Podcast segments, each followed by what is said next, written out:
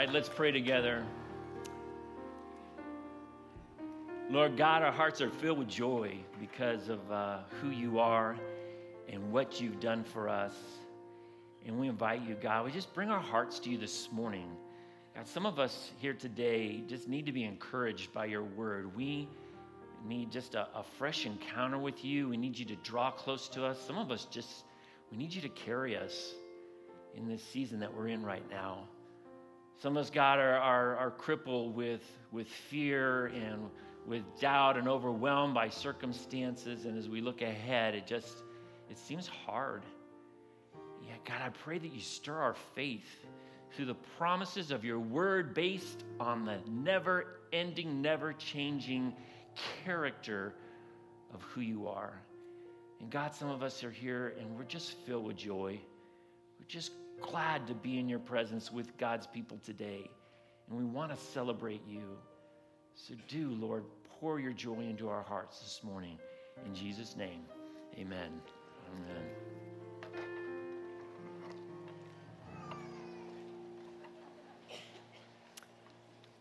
So, do y'all like to travel? Yeah. One of my favorite things about summertime is that often we get away as a family and we go to places, you know, that we don't normally get to see and experience new things. And, uh, you know, summer's kind of coming to an end. I realize that. But I want to take you on one last little trip. And uh, it's a trip actually back in time. Back to the time just after Jesus died when he was crucified. And it's going to require a little bit of an imagination. So I want you to put your imagination into high gear, and I want you to picture yourself as one of Jesus' closest companions.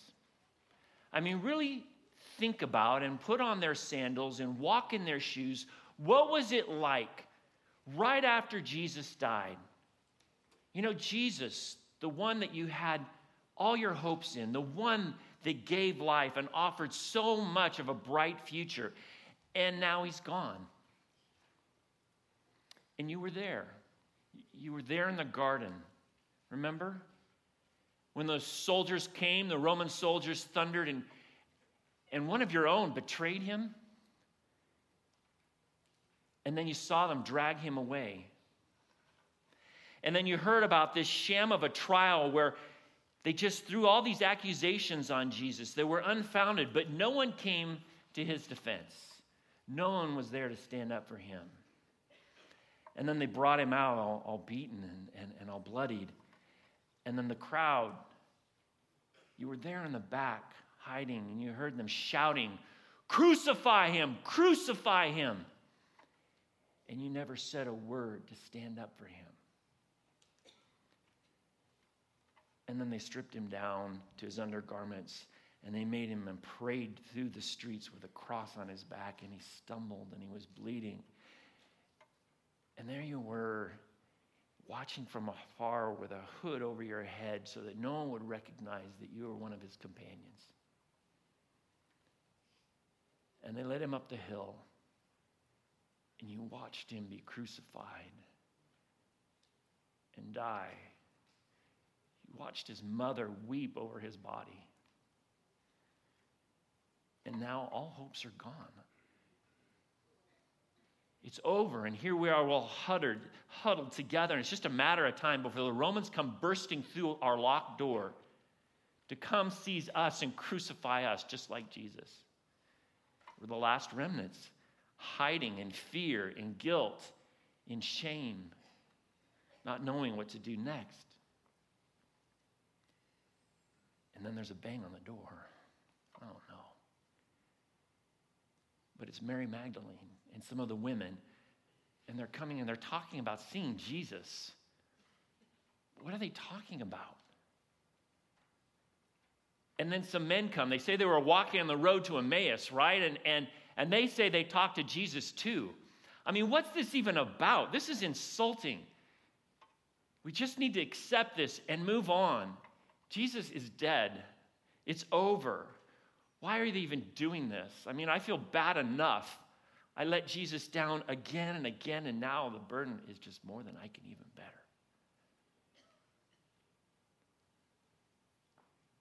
Wait. Is that Jesus in this room? The door didn't even open, he just appeared. Could that be him? Is it him? And then there's this wave of just guilt and shame. What's Jesus going to say about my unfaithfulness? Can you relate to what they might have felt? When Jesus returned? Have you ever been in a time like that where you know maybe you stumbled into some sort of sin, got caught into it, or maybe even worse yet, you kind of ran toward it? And at first, you know, it was it was good. I mean, but then you were buried by it, buried in the guilt, buried in the shame. And then it hooked you, right? Then it kind of grabbed you and wouldn't let you go, and it chased you down, and you couldn't get rid of it. You couldn't stop. And you're like, God, I'm so sorry. Please forgive me. I'll try to never do it again. But you did, right? over and over again. And you kind of get to the point where you're just sick of yourself. And you don't want to face God anymore because you feel unforgivable. You feel ungrateful. You feel unfaithful. I've been there many times. And like you, probably, I wondered to myself, honestly, don't we wonder, you know, can God really still love me? Really? Can He? Will He? And it's in times like this, in the darkness, when we feel so trapped and so dark, that the light of God's Word is so helpful and so encouraging to us. I love what it says here in 2 Timothy 13, 2:13. If we are unfaithful, he remains faithful, for he cannot deny who he is. You see, in our fallen nature, aren't we kind of like moths drawn to a lantern? I mean, we just fall into failure and sin. It's kind of like, yeah, but God's nature is different. You see, God, his nature is faithfulness, and he sticks by us even when we are unfaithful. He does not turn away even when we do and walk the other direction. And I know these words seem almost too good to be true, right? Almost too good to be true. But isn't it true that God's character matches his word. And we see God consistent with this. He rings true as he forgives a drunken Noah, right? A faithless Sarah, a fearful Esther, a murdering Moses, an adulterer David, a denying Peter, and a persecuting Paul. Jesus never gave up on them. God was consistent with unfathomable mercy and grace and goodness, undeserved. He's so incredibly good to us. And that's exactly what we're going to celebrate this morning is the faithfulness of God even when we feel so incredibly unfaithful. And so I want to encourage you inside your program there there's some notes. Take those out we're going to, that'll help you follow along. And then also, if you have a Bible, I want to encourage you to turn it to Luke chapter 24, where we're going to study today. If you don't have a Bible with you, don't worry about that at all. Um, the verses will be up here on the screen. You can follow along. And by the way, if maybe you don't own a Bible, you don't have one, but you'd like to have one, we'd love to give you one as a gift. You can actually find them on your way out today. There's a bookshelf right here in the lobby. Just grab one and take it with you and enjoy it. I encourage you to dig into it. So there's great, incredible news for us when we feel unfaithful. Jesus offers us four things. And the first one is this Jesus offers us a peace to live in. A peace to live in. Now, one of the things that's so very incredibly elusive, right, when we are stumbling and falling in guilt and shame, is peace. It's so elusive.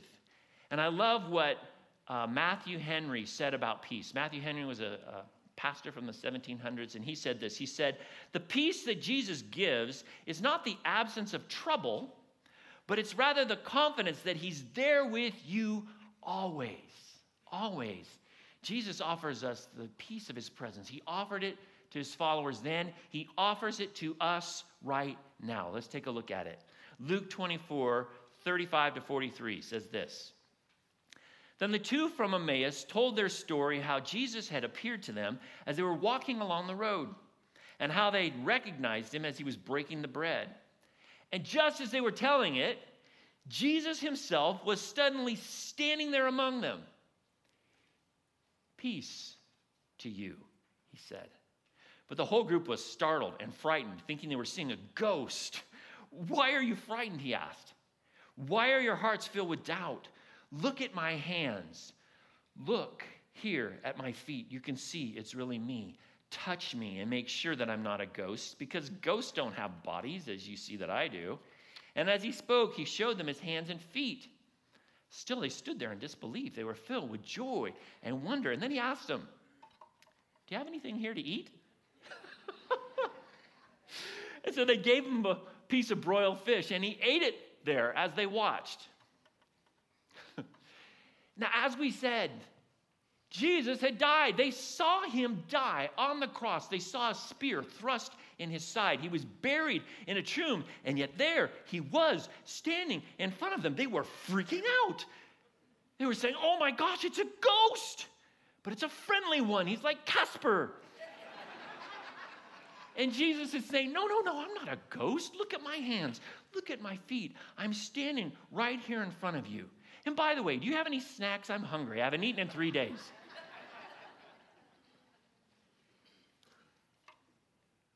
And they're watching to see if maybe as he eats, the food just might drop right down to the floor.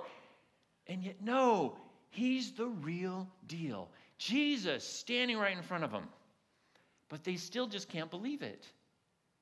They can't believe it, which is puzzling in some ways because you remember how many times as we go through the Gospels that Jesus told them over and over again, I'm going to die, I'm going to be buried, but I'm going to rise again from the dead. Over and over again, he told them, but they just didn't get it. But then now he's standing right in front of them, and they still just don't get it. It kind of reminds me of a story of this young man, and he had a girlfriend, and she was what you might call a little bit clue challenged. Right? So he took her to her very first football game. He thought it'd be a fun date. And so they sat behind their team's favorite bench the whole game, things are going really well. And after the game, he turns to his girlfriend. He says, So, sweetheart, what did you think of the game? And she says, Oh, I really liked it, especially the tight pants and the big muscles. but what I really didn't get is why they were killing each other over 25 cents. And he just was puzzled. She said, What do you mean? What do you mean? And she says, Well, they flipped a coin, and one team got it, and then the rest of the game, they kept yelling, Get the quarterback, get the quarterback, get the quarterback. And I'm like, Hello, it's only 25 cents.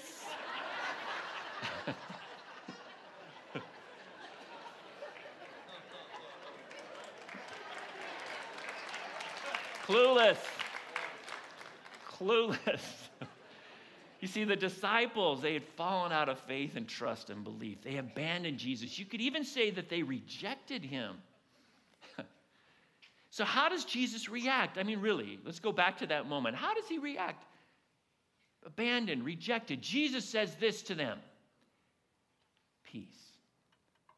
The literal word is shalom, which means God's full blessing and favor upon you. And then again later, when they're still struggling, he says this in John 14 27 I'm leaving you with a gift peace of mind and heart. And the peace I give is the gift that the world can't give. So don't be troubled and don't be afraid. Do you know the kind, gracious, and forgiving Savior that you have? He knows everything about you, everything that could condemn you, every thought, every deed, every action. There's no secrets with God, there's no shadows with God. And yet, He says to you, Peace. It's the greatest gift He can give His peace, which is His very presence that draws near, that comes to you, looks you in the face. Do you remember the woman caught in adultery? I mean, she was grabbed, thrown at Jesus' feet, and he never turned away. He stooped down, looked into her eyes, and spoke words of comfort and love and peace. You see, even when we are faithless, God is faithful. When we have nowhere to turn, we can turn to Jesus. Colossians 3:15 encourages us, "Let the peace of Christ rule in your heart." That's your birthright as a child of God, the peace of Christ. Next, Jesus gives us a paradigm to live with, a paradigm to live with. So, back as a young man in my early 20s, soon after I had become a Christian, I used to go with a group of friends of mine, and we'd actually drive. I lived in Southern California, and we'd drive to downtown Hollywood, and we would walk the streets down there, and we would go and share Jesus with runaway teens. Those were some of the most heartbreaking conversations I can remember. But what was really fascinating to me was the crazy ideas that they had about who Jesus was. I remember one young guy in particular, and uh, I asked him, So who do you think Jesus is? And he says, Well, and he, was, he really believed this. He says, I believe Jesus came down in a spaceship. and he came from another planet to share with us the truth from his other world. Poor kid had scrambled his brains on egg, uh, on drugs probably. But isn't it true? I mean, isn't it really true that so many people come up with all kinds of crazy ideas about who Jesus is and what Jesus came to do. I mean, Jesus' very own disciples, right? These are the people that walked with him, that heard his teaching, and were with him 24 7 all the time. And yet, still, they were so confused about who Jesus was and what he was there to do. I mean, they thought it was about a kingdom, but it was about a king. They thought it was about freedom from Rome, but it was about freedom from sin. They thought it was about being Jewish, but what it really was about was about God making them newish. making up new words for you. You see, Jesus used the scriptures, God's living words, to help open their eyes to see and understand that every single thing that had ever happened to him, it was all part of God's plan from the very beginning. These are things that were written about Jesus hundreds of years before he ever came. Luke 24, 44 to 45 says this. Then he said, When I was with you before, I told you that everything written about me in the law of Moses and the prophets and the Psalms must be fulfilled. And then he opened their minds to understand the scriptures. Now, we're not given exactly what those scriptures were details aren't in there. But there are so many key scriptures, words from the Old Testament, written again hundreds of years before Jesus was ever born and ever lived, that testified exactly who he was. We go back even to Genesis 12, 1 to 3, where we're told that there will be a deliverer, a Messiah who would come and that he'd be through the line of Abraham, Genesis 49, 10. That he would be from the line of Judah, the tribe of Judah, for 2 Samuel 7 it said he'd be a descendant of David. Isaiah 7:14 predicted he'd be born of a virgin. Micah 5:2 said that he would be born in Bethlehem.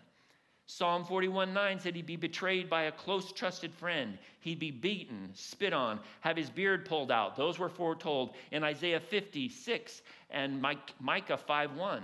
The soldiers would gamble for his clothes, and he would be crucified and pierced. Psalm 22 and Zechariah 12:10. His death would be substitutionary for others, and he would rise from the dead. Isaiah 53:10 and Psalm 16:8 through 11. And what's fascinating about all of this is that Jesus had nothing to do with any of it. He couldn't control where he would be born, how he would be born. He could not control how he would die. And so you see, for those of you who still doubt, and it's okay to doubt, Jesus' own disciples doubted, but Jesus opened their eyes through the, through the living word of God. And I pray that you allow Jesus to do the same in your heart allow His word to testify of who He is, you have to acknowledge that Jesus Christ was a real person. He didn't invent himself or self proclaim himself to be the Son of God. He wasn't some concoction of some first century fake news. Instead, Jesus was unmistakably the fulfillment of God's eternal plan. He's God in the flesh who came to live for us and die for us and pay the penalty for our sins to bring us back to God. And it's by God's grace that Jesus, even today, opens our minds and hearts to be able to see the truth of what God says about him. 1 John 5:20 says this. And we know that the Son of God has come and he's given us understanding so that we can know the true God. And now we live in fellowship with the true God because we live in fellowship with his Son, Jesus Christ. He is the only true God, and he is eternal life. And so, honestly, if you are stuck and blinded by doubt, be like those blind men and women of the Old Testament who or of Jesus' day who cried out to him, Jesus Christ, Son of God, have mercy on me, help me see. And God tells you by his word, if you seek me and search for me with all of my heart, or all of your heart, you will find me. You will find me, and Jesus will open your eyes. That's what I did, honestly. When I was 18 years old, I had a low point in my life. My life was all about me until I hit that low point. And then it was like, God, I don't know if you're real. I don't know if you're out there, but I got to find something. In fact, I need you to be real because if you're not, I'm not even sure that life is worth living anymore. I give you my life. Just take it. Make me yours. Make me new. God, please forgive me. Come into my life. And honestly, Jesus did. He did. And he became so real to me that I could have just reached out. I felt like I could reach out and touch him. He became real to me. God's word, the scriptures, the Bible, for the first time made sense to me. My whole life paradigm shifted. I was all about making, I was going to make money. I was going to big, you know, have a title. That was my whole paradigm. And God said, you know what? I got something different for you. And I was willing to give it all up because I had a new purpose. That's our next point a purpose to live for. Jesus gives you a purpose to live for. Who are you? I remember I asked myself that question when I was 14 years old. You ever stand in front of a mirror a little too long and kind of freak yourself out? Like, who are you? I can remember doing that. Who are you? Whose are you? What are you about? You know, identity is so important. I think our identity and who we view ourselves as, it really drives all of our behavior, doesn't it? I mean, it makes all of our decisions for us, depending, you know, depending on who we think we are, what we're about, where we go, how we spend our time, how we spend our money, what we're passionate about, all of those things. And I think that our own true self worth and value come from that deep place of identity. And we're never going to embrace the true calling as God's children until we embrace our new identity. Luke 24, 46 to 48. And Jesus said, Yes, It was written long ago that the Messiah would suffer and die and rise from the dead on the third day. It was also written that this message would be proclaimed in the authority of his name to all the nations, beginning in Jerusalem. There is forgiveness of sins for all who repent. You are my witnesses of all of these things. Did you notice what Jesus called his people at this point? He calls them his witnesses, right? His witnesses. You see, God has a plan. It's a plan from long ago, from the very beginning. And his plan was that he would send his son Jesus to die, to suffer, and then to rise to new life, proving beyond any shadow of a doubt that he has power over sin and death, conquered it. And then Jesus would adopt sons and daughters, his children, who would take this message of what he's done and proclaim it to the nations. He'd send them out all over the world on the most important purpose, and that's to help others know the forgiveness of sin and the opportunity to be reconciled with God. Brothers and sisters, we are his witnesses. 2 Corinthians 5 17 to 20 says this. This means that anyone who belongs to Christ has become a new person. The old life is gone, a new life has begun.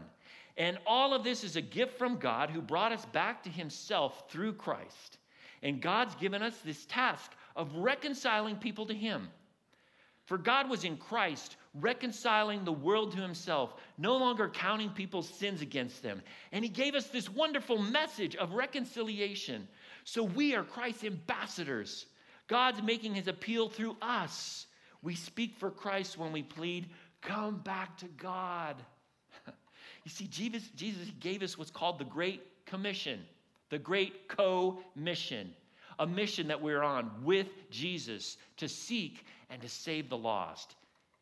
It's God's greatest priority. It's the most profound and amazing assignment that anyone could ever be given. God's given us this most important purpose ever known to help us bring hope and healing to lost and broken people. It's not just about showing up on Sunday to get an inspiring message. And it's not just about huddling in little groups together where we study the Bible and pray. It's more like being the Coast Guard where we risk our skin to go out and save people who are in mortal danger. You know, there was these seven people hanging on a rope dangling from a helicopter. And six of them were men and one was a woman. And they all decided that one of them needed to let go or the rope would break and they all would be lost. And no one could decide who that would be until finally the woman sighed. And then she began to give this very moving story about how she would be willing to give up her life to save everyone because women you see are used to sacrificing for husbands and for their children and giving everything and getting nothing in return. And when she finished speaking, the men applauded.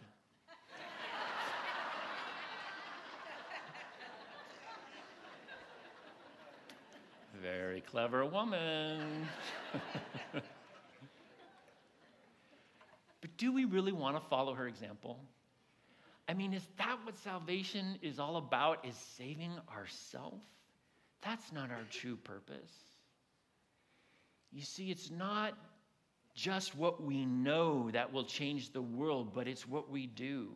It's what we do with what we know, and we need to act. We can't get frozen in fear. It's by doing that we learn to know what to do. And it's by going that we learn to know where to go. And it's much better to do something imperfectly than to do nothing flawlessly. You see, we have a great purpose to live for. And last, we have a great power to live on. A power to live on.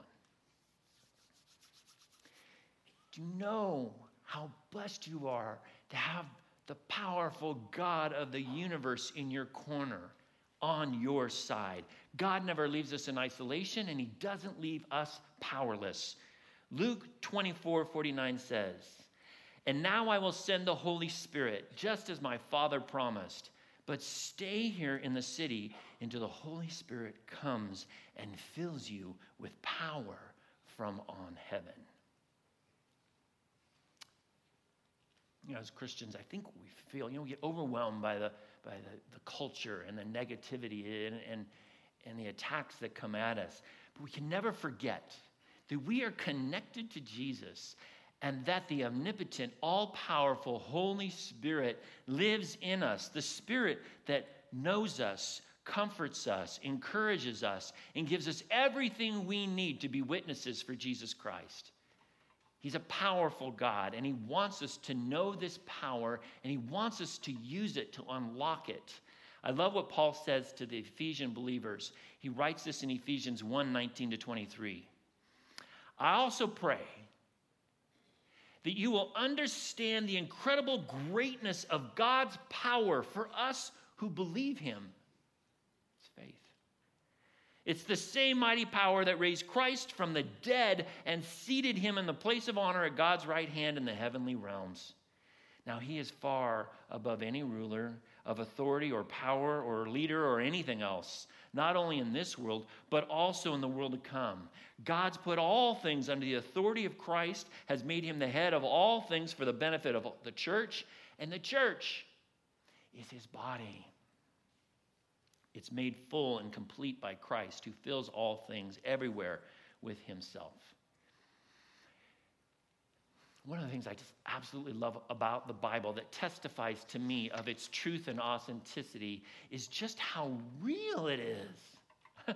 I mean, think about it if, if these original guys, these, these people that wrote these things down, if they were making this stuff up, wouldn't they just make themselves out to be superheroes? Wouldn't the stories be kind of about them? But instead, what we see is this fragile group of men and women, each with a past.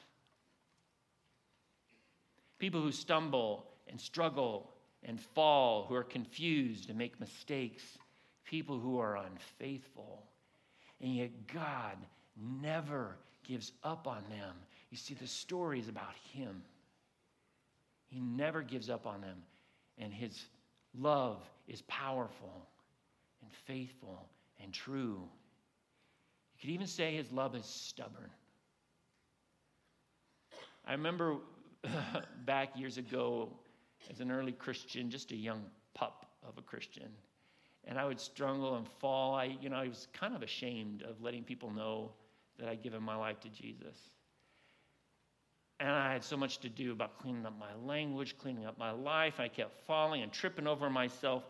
And I remember hearing this song by this gal, Kathy Troccoli, taking you way back when. And this song is called Stubborn Love. And I would play that song the first time I heard it, I just wept because it so touched my heart of where I was at. And it goes like this Caught again, your faithless friend. Don't you ever tire of hearing what a fool I've been? Guess I should pray.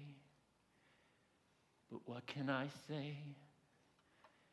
Oh, it hurts to know the hundred times I've caused you pain. The forgive me seems so empty when I never change. Yet you stay and say, I love you still, forgiving me time and time again.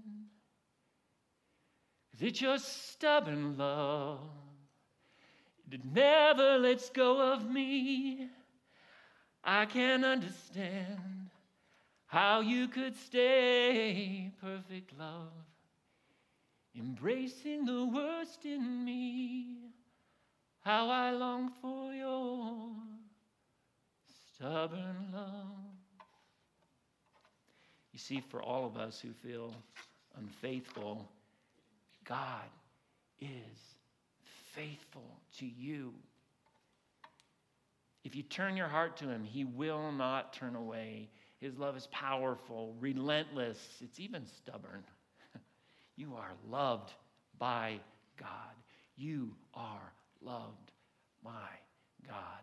How blessed we are to have such a wonderful, caring, forgiving, relentless, courageous love that changes us.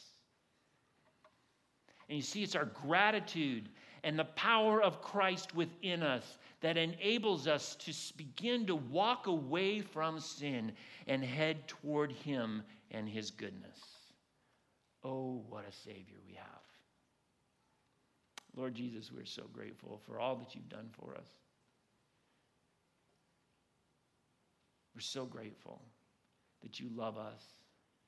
And we do. We bring you the dumb things that we've done. We bring you our failures. We bring all the ways that we've messed our life up, God. And we just throw it on your feet, God, and say, Thank you for being willing to pay the ultimate price for all of this. Help us to have the faith to accept it as your forgiveness that cleans us up, that makes us pure. Give us the courage, God, to be able to walk in newness of life.